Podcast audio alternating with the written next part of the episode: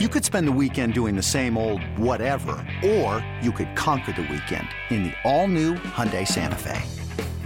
Visit HyundaiUSA.com for more details. Hyundai, there's joy in every journey.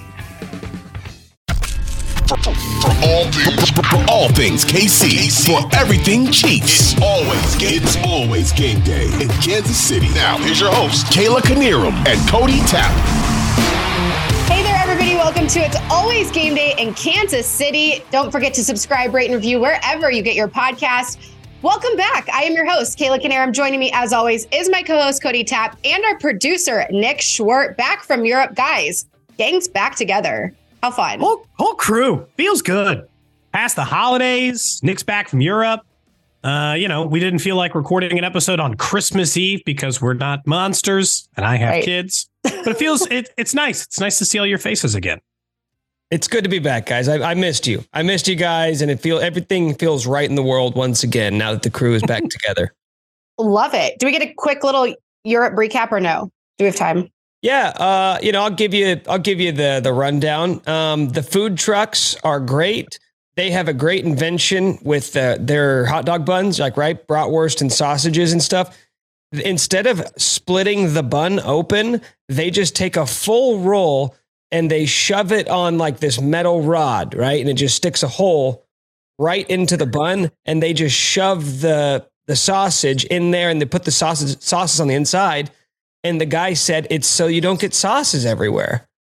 And I said, Dude, for a country in America that loves hot dogs and bratwurst and Polish sausage, like, how has that, such a simple advent, not made it to America yet? Like, I, I there's a million dollar idea just sitting there waiting on the table for us. So that's Nick, get on it. that's my that's my European recap for you guys.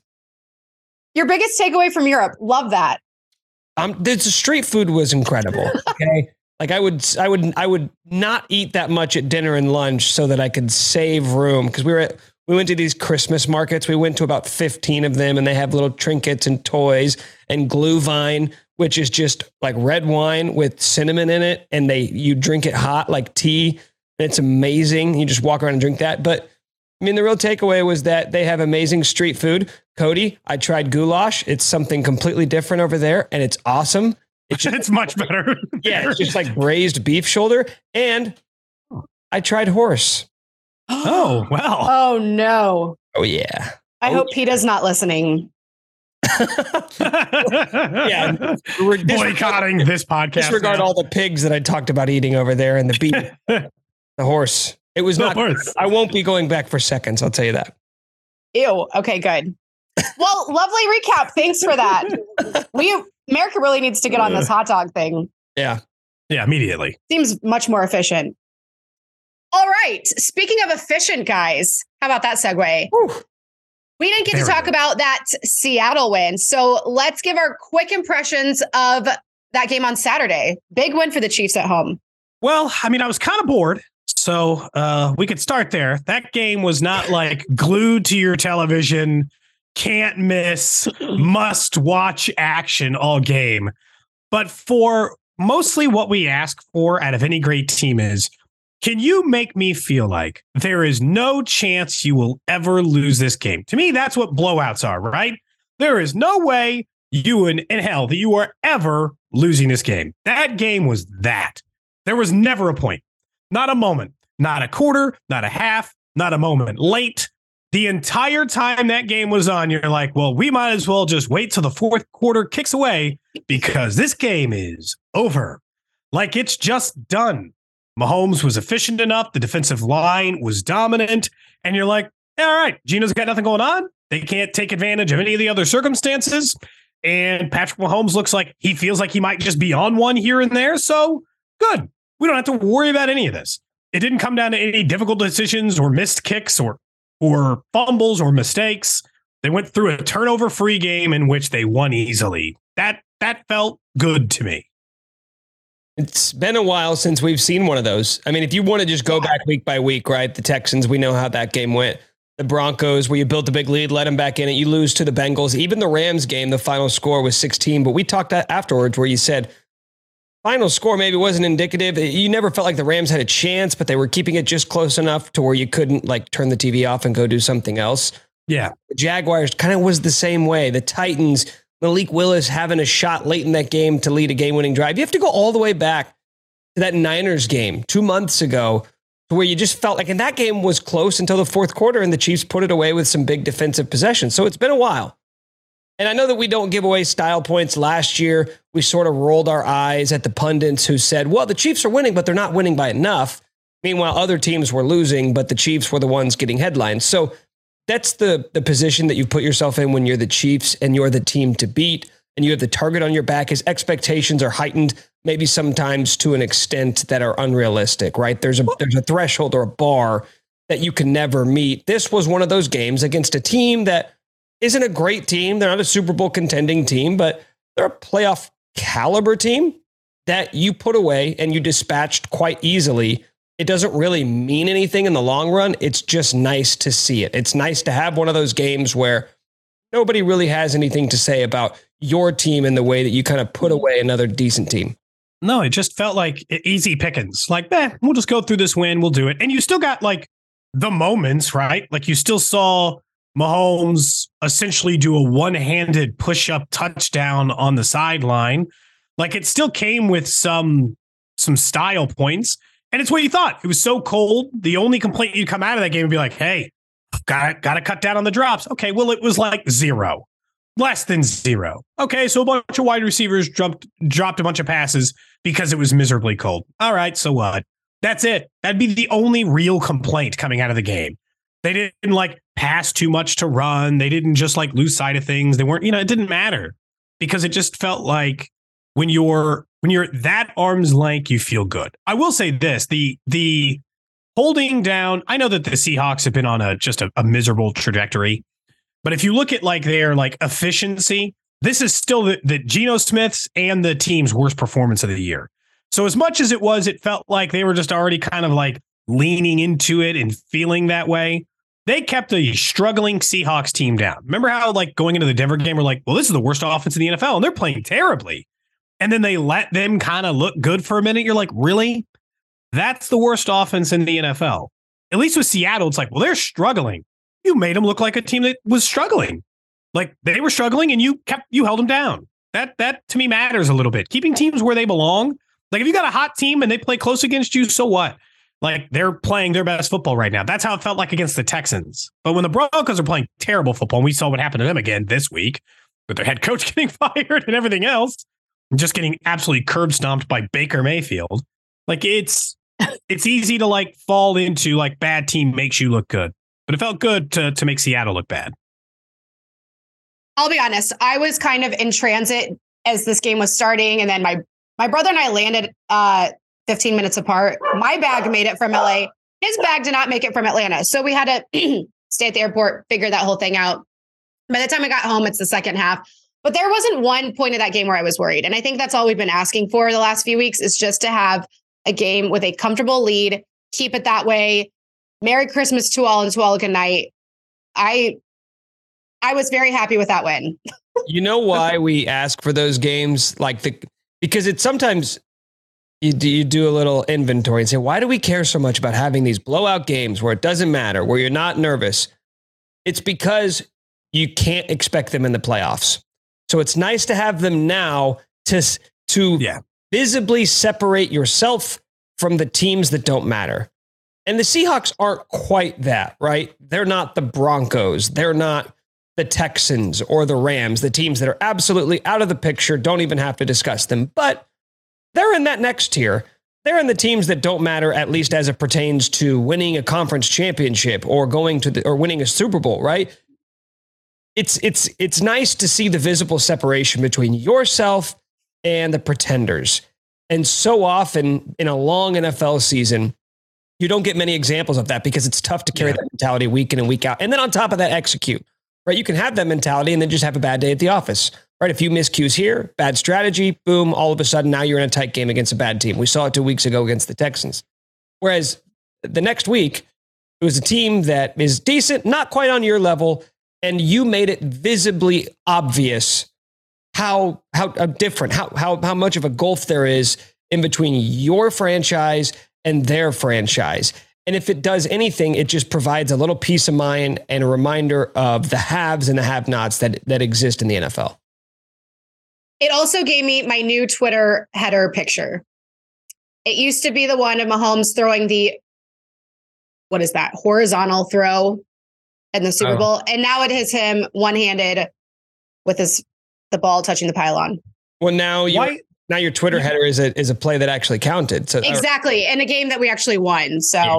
Also, That's how exciting. many times is Patrick Mahomes doing inhuman things horizontal to the ground, like perpendicular?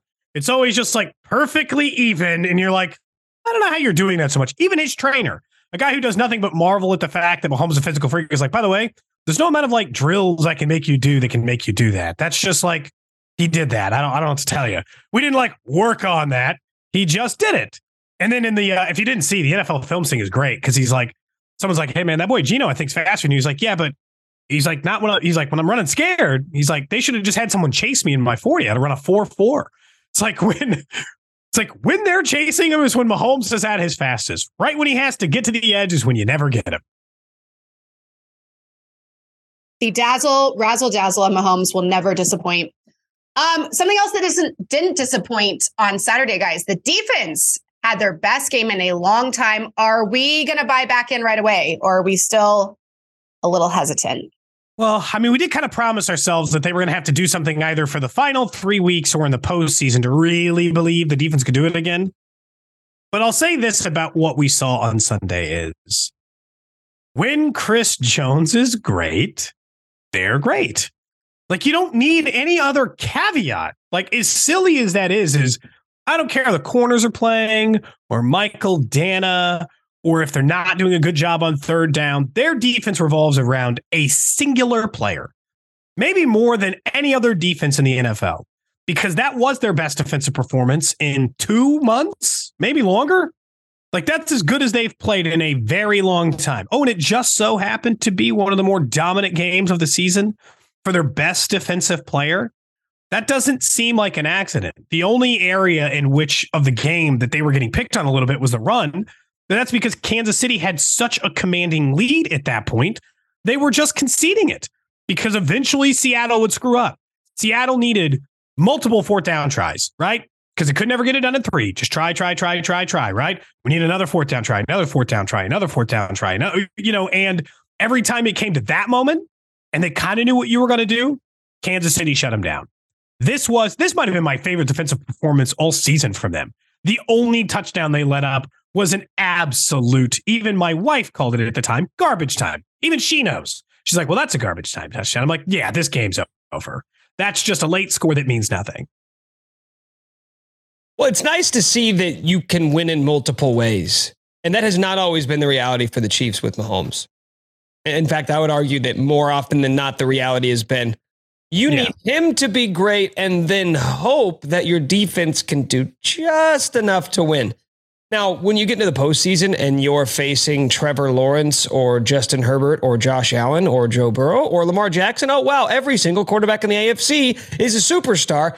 I don't expect the defense to have performances like they had against Geno Smith, even though, you know, statistically, you could argue Geno's having a better season than some of those guys I just named.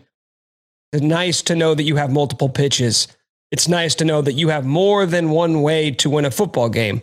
Nine out of 10 times, you are going to need that Mahomesian effort and him to look like the MVP that he is. But for one game, like that, that could be a, the wild card game, right? That could be a game against Miami or the Jets or the Patriots. I don't know who the seven seed's going to be, but that could be maybe the game where you could use a defensive effort to say, you're not a good team, then we're going to put you away. You're not a good offense. We're not letting you put 17 24 on the board. They were doing that early in the season. And then we saw the defense kind of had have this midseason lull. The last two weeks, I, I know that the Texans game, you look at the final score, the box score, and you say, wow, like you really let the Texans do that? Would they have 3.8 yards per play? Like, yeah a really good defensive performance in a game where your offense you know, gave the ball up a couple times and it was just a, a weird game. This defense, I don't want to like jinx them, but it seems like they are sort of trending back in the right direction at the right time. Well, and you know, a couple of things that have plagued the defense didn't there, like red zone scoring defense. How many times have we banged that drum this year? They've been second to last, dead last, third to last at different varying points of the season, but near last or last. That's all they've been this entire time. And they stopped. They stopped from scoring. And they had to defend a lot in that game. I don't this is one of those weird stats you probably didn't back. They were on the field for 73 plays on defense. They had to play a lot of defense in that game because as much as they were holding Seattle down, they were just like running this like, well, what if we got four yards of play a million times over? And Kansas City was just banking on the fact that, well, fine, but eventually you're going to run out of steam on those those drives. And that's what happened over and over and over and over again. And I think that if I'm going to be critical of red zone scoring defense, which between that and turnovers are their single greatest flaws, they got a turnover, which they do not get all the time, and they were great in the red zone on defense. Okay. Well, then I get to see when you do those two things well in a game, then you get to cruise to easy victory. So I'm not just like bought back in and saying things are all solved and this is a problem, but that it was at least reassuring you know, a couple of weeks before the postseason that they're still capable of it. Well, and it's the idea that you don't need to be great. You just need to be average. Because if we're making a scatter plot of all the defenses in the NFL, right? Here are the good ones, here are the good pass defenses, here are the good run defenses. 20 of the 30 teams are going to be sandwiched right in the middle of that XY axis, right? Yeah. And you have the Niners up here sort of by themselves, and you'll have the the Bears down here all by themselves in the bad defense. You just don't want to be down there in that bottom quadrant, right? You you don't need to be the Niners, you don't need to be the Ravens, you don't need to be the Patriots. You just need to be good enough because you know the other side of the ball, you're going to have an advantage over every team in the NFL. Just make sure on defense, you're not a liability. And that was the big question coming into the season, right? We can make it about what we've seen this year, but going back to the conversations we had in the preseason, that was the expectation. Don't have to be great, just don't be a liability. And there were times this season where you said, uh, is this defense kind of turning into a liability? I don't think we're asking that right now with two games to go. I'll be the one who's fully bought back in. it's good. We need a right we on need cue. positive We're back. energy. We're back. All right, guys. Speaking of defense, does Chris Jones need a big postseason to cement his legacy? Simply put, yes. I mean, he. I don't. I don't even know that he can deny it at this point. He has zero postseason sacks, none. That is shock. Like Frank Clark is like sixth all time in postseason sacks.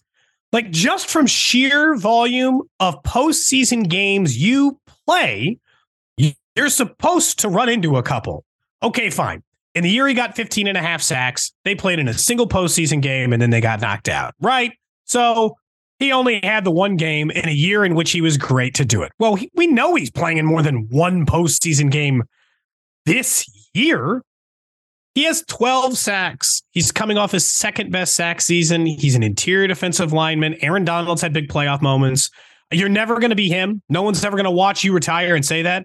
But I tell you this much Chris Jones has had a good enough or great enough regular career to start that Hall of Fame's not out of the question. He could end up there one day. But the only way to end up there is to get postseason sacks.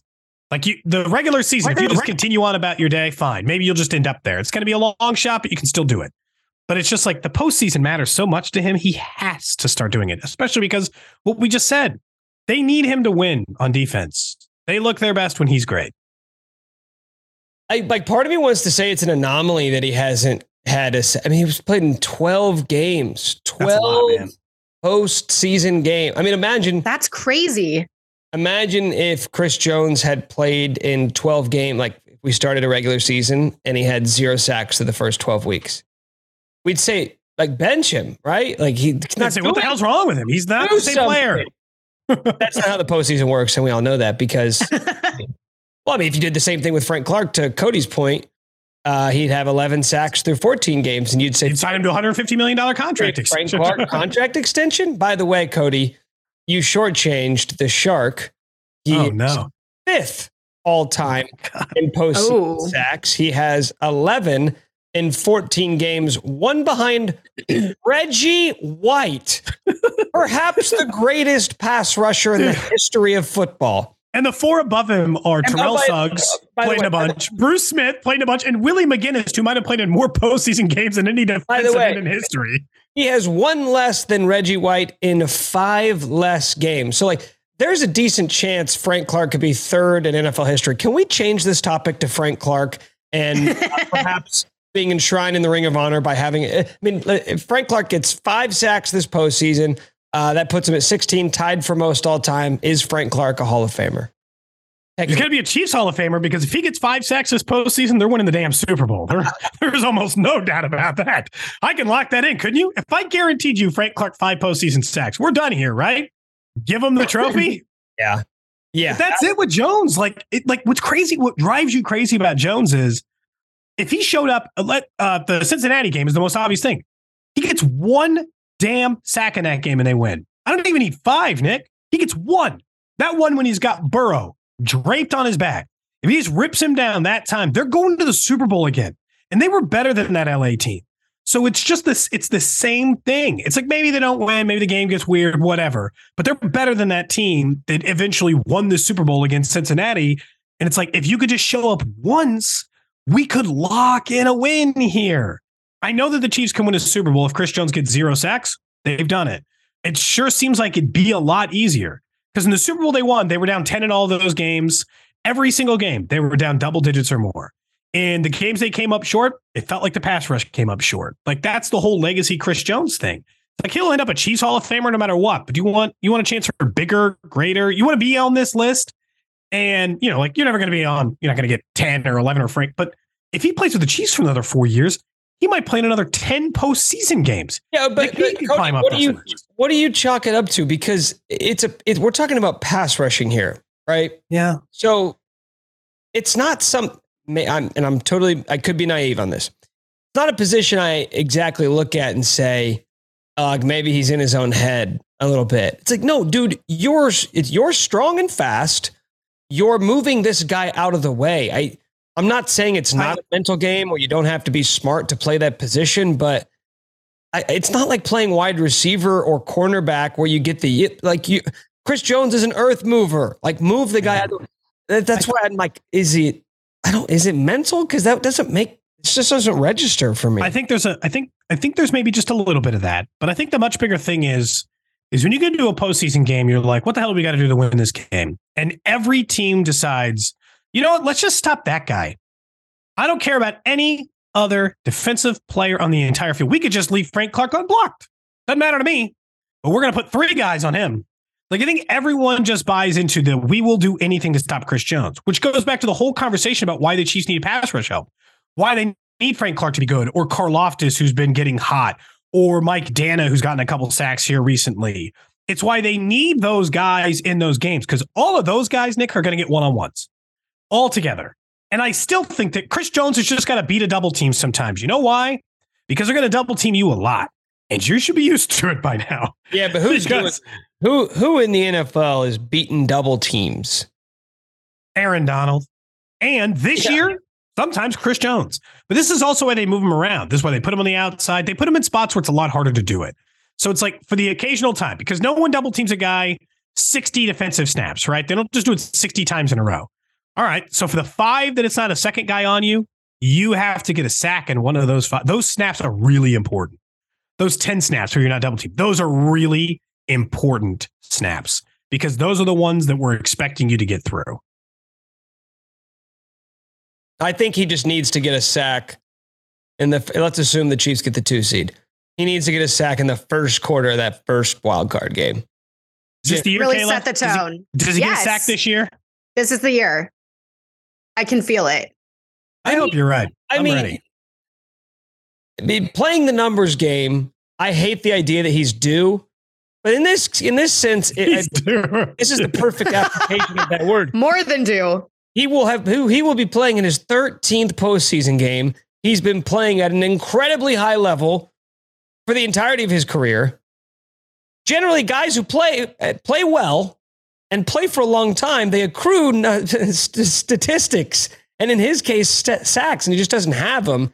That's why I feel like like it's going to happen. He just needs to get that first sack out of the way, and then I feel like the rest it will kind of take care of itself. What is he at on the season now? Twelve. Twelve. Yep. And that's he's having one of the best years that he's ever had, right? This is his second best year from a sack total already. Even if he gets zero so more, I feel like two games that tracks. Yes, it's going to happen this postseason. I agree. Should we bet?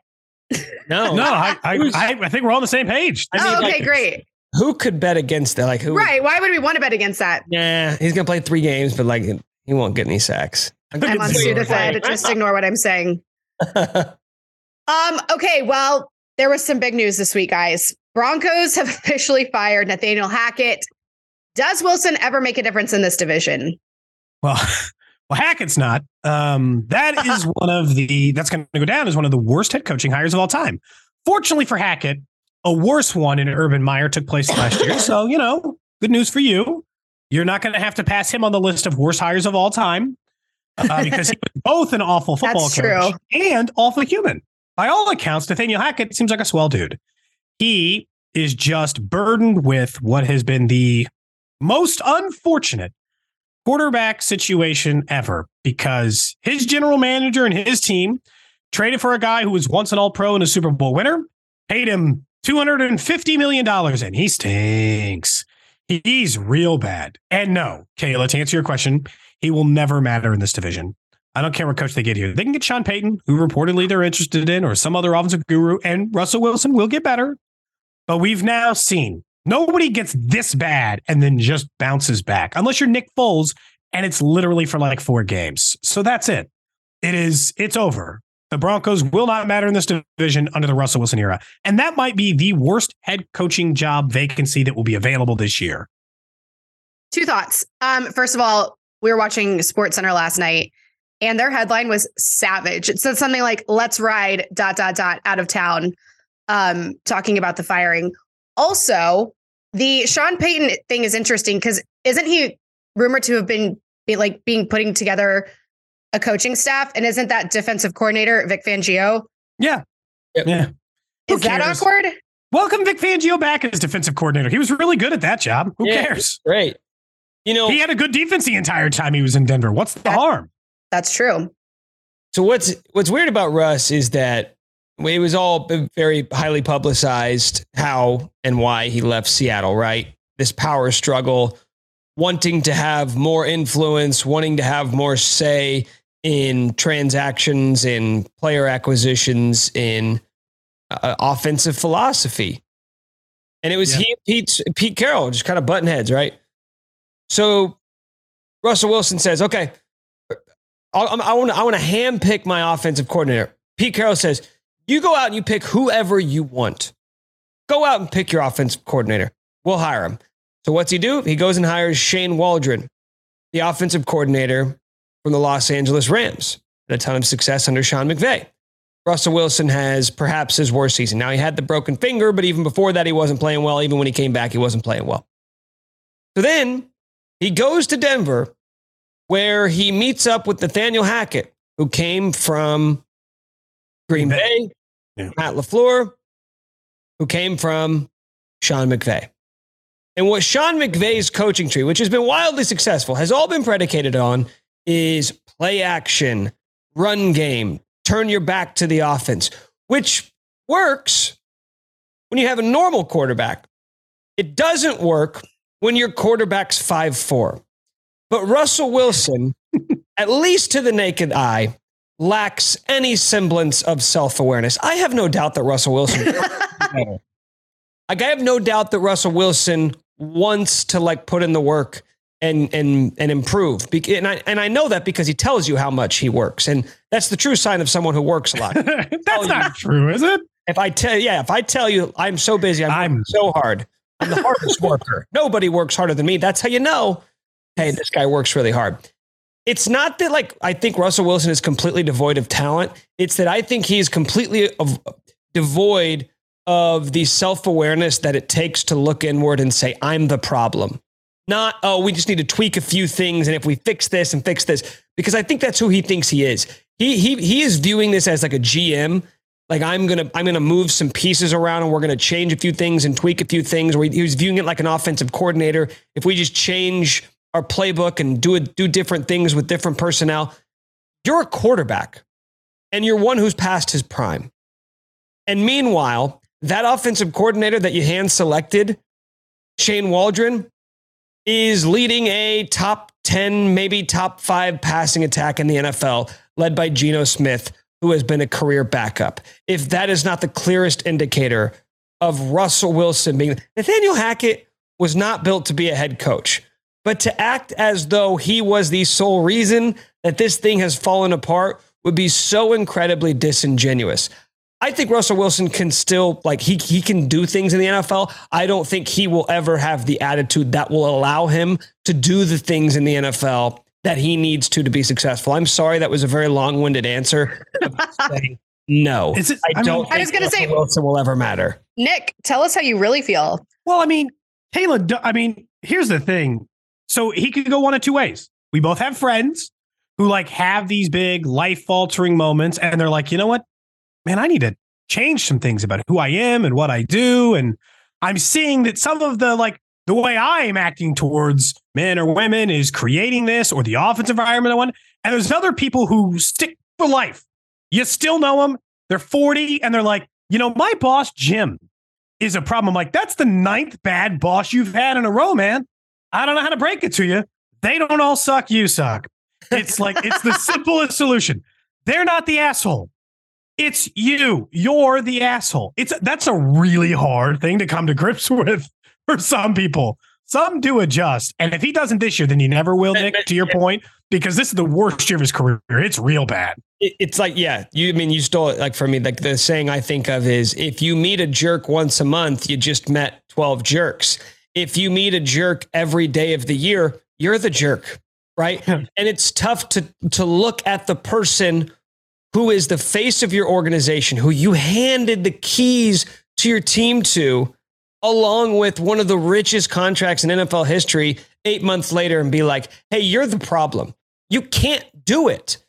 There is nobody in the building who can do it because anybody in the building who could do it is probably getting fired this season or already has. Yeah. Nathaniel Hackett's yeah. gone. George Paton probably going to be gone. You have a new ownership group who I'd imagine is going to clean house. And we have no idea like what they're going to do as owners because they're brand new, right? The Broncos were just sold last year. So this is all such a mess. You mentioned you brought in Sean Payton. I know you just said it in passing, Cody. Yeah. Sean Payton is not going anywhere near this vacancy. He left the Saints because they had no money. They had no flexibility. You think he's going to go to a team with no money, no flexibility, and a quarterback who stinks? Like, I'd rather no. be the coach of the Panthers. I would rather be the coach of the Carolina Panthers than the Denver Broncos. And who would have said that eight months ago? None of us. Can we talk about just for just two seconds? I know that we got to move on to some other stuff. It's a Wednesday, so we're going to do a vibe check. But we could talk about this the, forever. How how how funny it is that the interim head coach is the guy he hired in the middle of the season because he couldn't handle sing, simple situational stuff. They let that guy be the interim. They're like, we know you only got here like six weeks ago, but sure, man, you coach. We don't care. Like they wanted the least threatening person in that job imaginable to try to attract the next head coach. And of course, they get the Broncos this week. So now we get to do this all over again. How long are they stuck with Russ, by the way? What's that contract look like? Uh, they try to cut him next year. It'd be 106 million in dead cap. So probably not next year. Based on the contract, I think you'd have to wait at least two years to get rid of him. I think it's longer. I think you got to go to like 2027, 2020, or no, 2026. So, I mean, what, yeah. three or four years probably. But go ahead and start selling every valuable asset you have outside of like, because you're in rebuild. Those players are not going to be good by the time you're good again. You can hold on to Justin Simmons and you can hold on to a few others, but somebody wants Jerry Jeudy. They're all yours this offseason. Music to the Chiefs' ears. We'll take it. All right, guys, it is time for our weekly vibe check. Who would like to go first? It's just going to be hot dog related, Nick? Because if it is, I think you should probably go first. No, mine is mine is uh mine is very specific. I know we were going to do this later, but peeling the curtain back, we ran long on the Russell Wilson stuff, so I'm just going to do this now. Um, I was gone. I was out of the country for ten days, and I feel like I was gone for two years. So my, my vibe check is uh, Back to the Future because I feel like I am in a I am in a space now where Trevor Lawrence is good again, right? He's back to being the guy who we thought he was coming out of college. He's uh, Trevor Lawrence is yeah top five quarterback. Uh, Jerick McKinnon is the best running back in football. What, what the hell happened? Someone He's Marshall Faulk in your absence. Someone explain to me how in two weeks' time, Jerick McKinnon went being from like a guy in a timeshare to like the most important player in the Chiefs offense. Oh, and by the way, even though a month ago we said it was over, and then two weeks later it's like, oh no, it's out. Now it's Jalen Hurts. Oh, so now we're just back to Patrick Mahomes being the runaway favorite. And actually, like, there's no not even yeah. any point in betting on anybody else to win the MVP. It was two, I was good for 10 days.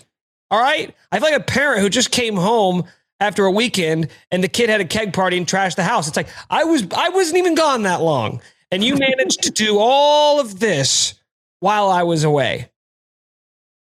It makes it harder to understand, but Jalen Hurts got just hurt. He got hurt. Also, if you'd missed it, Tua has had like maybe nine more concussions. Oh yeah, time you've been. Oh gone. yeah, and Tua Tagovailoa. Oh my gosh! And the team that we thought was going to be like a three. Early in the season, we were like, "Are the Dolphins the third best team in the AFC?" Now it's like, "Are they going to make the playoffs?" Are they going to let the Jets in instead of them? And the answer might be yes. Patriots or the Steelers? You mean to tell me that the Steelers still have a shot at the play? Oh yeah, you missed that part too. Yeah, the Steelers are still technically alive for the postseason. Which, by the way, should cement, they should this offseason give Mike Tomlin a lifetime contract. Yeah. As long as you want to be the coach here, go nuts. Because you got that team to 500, kudos.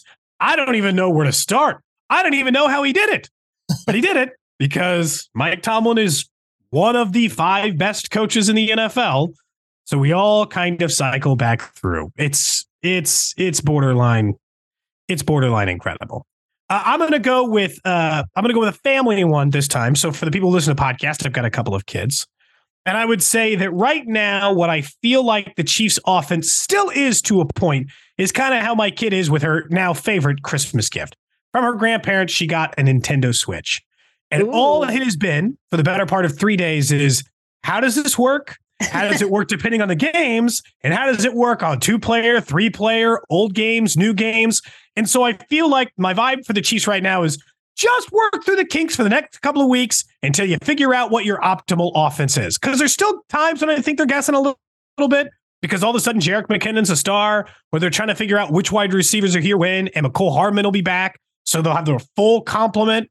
And over the next two weeks, they're just going to have to tinker a little bit until they find the perfection. It's not like we're not all enjoying it and it's not working. It's going great. We played Just Dance for like a better part of the day today. It's working. We're just all trying to figure out the rest of it to make sure that it works its best. We did download how uh, NES and the SNES games today, so that that felt like a good win for me. I like how you try to seamlessly slide in the name of the game like Just Dance, as if we're all just like, oh. no, it's just a dance game. Well, sign me that. up. Can I come over and play with Ruby? That's sure. She absolutely. she made me play Just Dance earlier today, which makes me look like a fool because I was dancing to um, Mr. Blue Sky by ELO, but you know, you got to like, you know, move your arms. It's a lot, man. I feel like a fool doing it, but the six year old doesn't judge me. Don't We're going to need video of that. We all, know, we all know you're an incredible dancer. Just you're great, man. You're a great man, but you're an even better dancer. Yeah, it, it's true. It's true. Everybody knows that about me, Kayla. She had to get it from someone. Yeah, exactly. She's great. She's doing a great job. Oh yeah, Nick missed our whole dance dad talk. Hmm. Oh yeah, Cody, man. Cody killed it. I had to apply liquid blush. That's you know, I had to learn some stuff. Okay. Okay. I'm looking. I had to really learn some stuff, Nick. oh gosh, that's so good. I don't. I've never used liquid blush. Look at you. Wow. If you need help applying it, I've got you got you covered. Noted.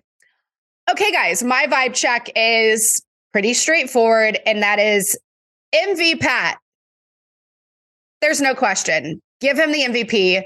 First in yards, first in touchdowns, first in QBR. Guys, he's having the best season since his last MVP, if not better, and he's doing it all with all without Tyreek. We've talked about this at length.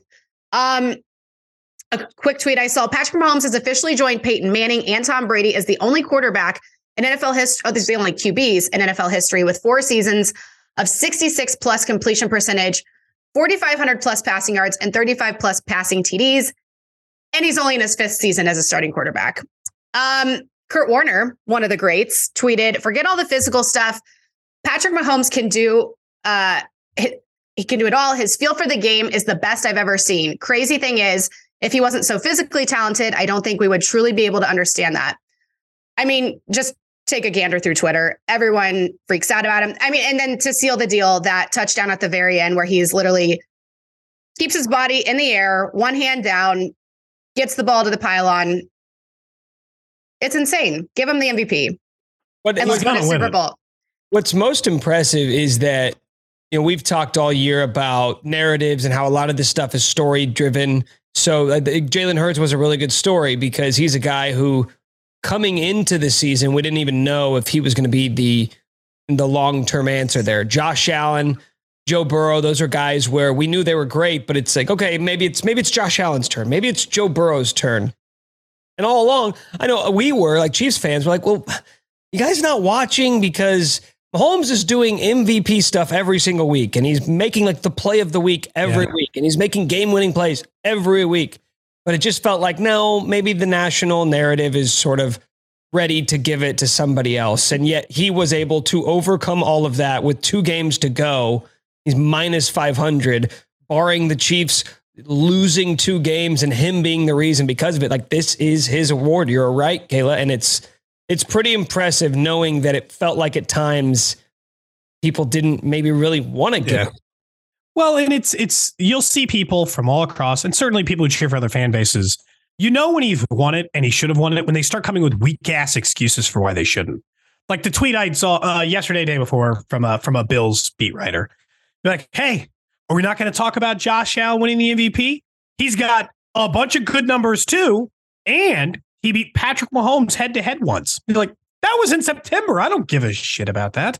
Like, how can I care about a September or October win? What are you talking about? Your team lost to Mike White. He, Mike White doesn't deserve to be runner up for MVP. That's not how MVPs work. Guys in second place don't get it just because they beat the other guy. Josh Allen has less yards, less touchdowns, less total yards, more interceptions, a lower completion percentage. They have the same record. They just happen to play each other in one of those games. Like, don't look for weak reasons. Give me a real reason why. And you can't. You don't have a real reason why Patrick Mahomes should win the MVP. Nope. Game, set, match. It's his. Okay, guys. Anything else we want to say before we close out today's show? No, I look forward to dunking uh, more on the Broncos on Friday, but I'll, I'll we can save that. it for then. And I'm, you know, and I just want to say I'm nervous that Cody so many times this year has been like, I won't, I refuse to, this is my code. I refuse to take this team seriously. He's done that about so a dozen good. times. And every time he does it, it ends up being some sort of nail biter where the Chiefs barely win in overtime. So, uh, just as a preview, I'll be careful Friday, on Friday. Please refrain from any sort of bold proclamations. Fine. Nick, that is such a good Fine. point, and that was a great impersonation. Thank you. I mean, Let's God. Second only to Terry Bradshaw, who only people of this podcast won't understand, but he once mimicked me many times. It hurt my feelings. I feel like that'd be the highest compliment. It was. It was pretty funny. okay, so for more Broncos bashing, uh, come back on Friday. That's going to do it for us today. That is Cody Tapp. He is Nick Schwerdt. I am Kayla Knierim. Don't forget to subscribe, rate, and review wherever you get your podcast. This is It's Always Game Day in Kansas City, and we will see you guys next time.